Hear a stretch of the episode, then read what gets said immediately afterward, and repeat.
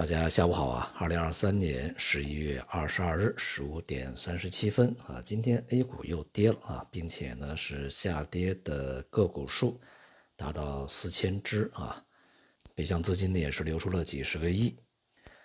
行业板块啊以及主要指数呢都是全面的下跌。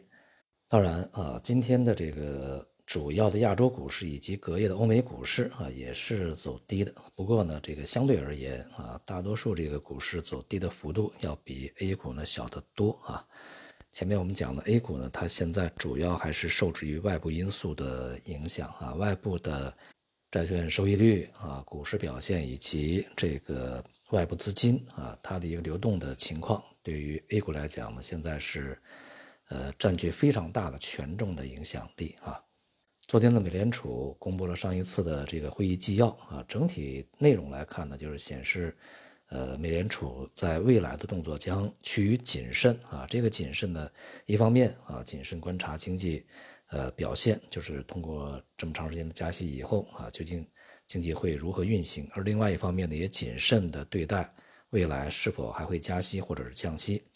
对这一点上呢，这个更加倾向于不放弃啊，未来加息的这样的一个选择性啊，并不向市场传递当前啊这个加息已经足够啊，通胀已经受控的这样一个信号。总体来说呢，就是谨慎加略微鹰派的一个会议纪要啊。那么与最近一段时间美联储的相关的一些官员啊，加上鲍威尔啊，他们的一些这个表态呢，没有太大的出入啊，因此呢，他。是作为一个过去时态啊，已经发生的事情，并没有在市场上引起太多的这个波动啊。而昨天呢，美国股市这个虽然说有一些非常重要的啊高科技企业啊，他们公布的财报还是相当不错的啊，但是对于未来的一些这个前景的展望啊，却不是说特别的乐观。那么在这种消息的一个影响之下啊，这个股市呢略微有所下跌。当然，这个也不是什么非常重要的原因啊，主要的原因是在于。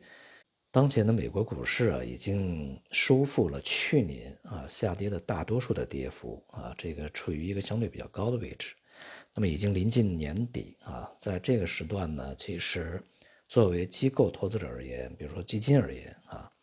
我想呢，很少有人愿意在当下这个水平再去下重注啊，去这个逢高追买，再去推动股市向上啊。反而呢，倾向于逢高的锁定他们的利润，使今年的收益啊保持一个相对比较稳定、还不错的一个水平。毕竟去年大亏啊，今年的这个打回了一些亏损，甚至可能还有钱赚啊。因此呢，这个锁定利润呢是相对比较呃稳妥的一个选择。所以说，在当前水平啊，美股再往上推啊，空间也非常的狭窄啊。但总体来讲呢，像收益率啊，仍然是稳步的一个震荡下行，在下个月中旬之前，呃，这种状态呢可能会持续啊。同时，当然对于这个市股市而言，会带来一定的呃支持作用啊，相对处于一个稳定状态。但是即便如此啊，对于 A 股而言呢，带来的这个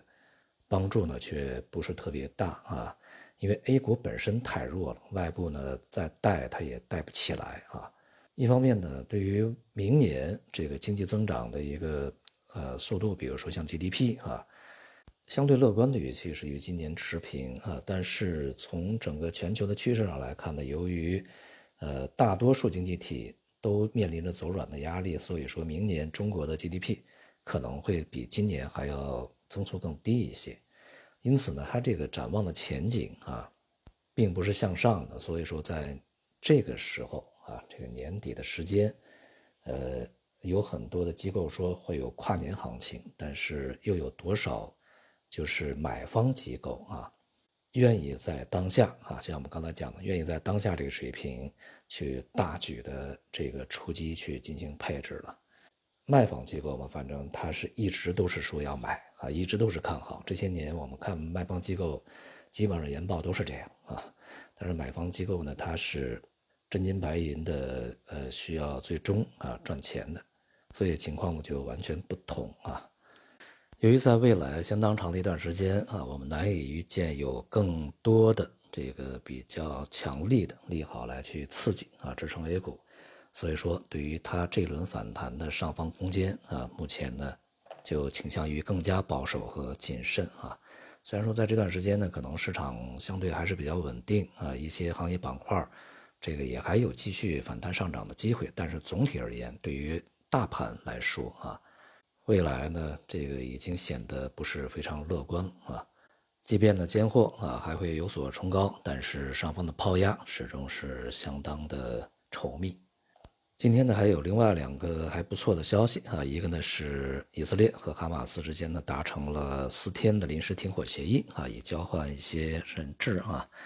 那么这个哈马斯这边释放五十个，然后以色列这边呢释放一百五十个啊，这样的一个交换的水平。那么如果哈马斯啊每多放十个，这个然后停火呢就多延续一天啊。不管怎么样啊，就是局面呢没有进一步的这个。完全失控啊，迅速蔓延的这样的一个形势啊，相对来讲是比较可控的。所以说呢，对于整个的这个金融市场而言，它的影响力越来越被削弱啊。那么另外呢，就是刚被开掉的啊，这个 OpenAI，呃，它的 CEO 奥特曼呢，经过啊一段时间的这个跌宕起伏的相当刺激的啊这个过程呢，终于和他的董事会达成协议啊。他将重返这个 OpenAI 作为 CEO，并且呢加入新的董事会。董事会呢恐怕也会也够改组了啊。这样的话呢，也就使得这个 ChatGPT 啊，这个 OpenAI 这个公司的呃风波呢告一段落啊，得以一个相对比较让各方满意的一个结果啊，也使得呢我们这个用户啊对于 OpenAI 啊下一步的一个发展呢不用太担心它会出现什么大问题啊。就像前面两个事情是一样啊，这个哈也冲突，他也要打打停停，中间也要有相互的妥协啊。这个奥特曼被开这么一个大的事情，也可以重新的再逆转啊，剧本又重新的写回来。所以呢，世界上很多的麻烦事儿不是说不能够解决啊，它是有解决的方法的，至少会阶段性的获得一些缓冲的机会啊。这个当然，过程中的博弈呢是有很多方法啊，像这次 OpenAI 啊，这个博弈呢就是我们可以看作一个公司的革命啊。而这场革命之所以能够胜利啊，是因为这个奥特曼以及他下面的七百个员工几乎啊是掌握着未来 OpenAI 啊这个 ChatGPT 的它的一个发展啊，所以说他们有实力来说话。一个公司的小事如此啊，这个地区的一些小规模的冲突也是如此。那么，一些世界上面的比较大的麻烦事啊，也应该是如此。就看当事者啊，这个主要的这些核心的参与者、决策者啊，是否有足够的智慧，是否有足够的胸襟和韬略啊。好，今天就到这里，谢谢大家。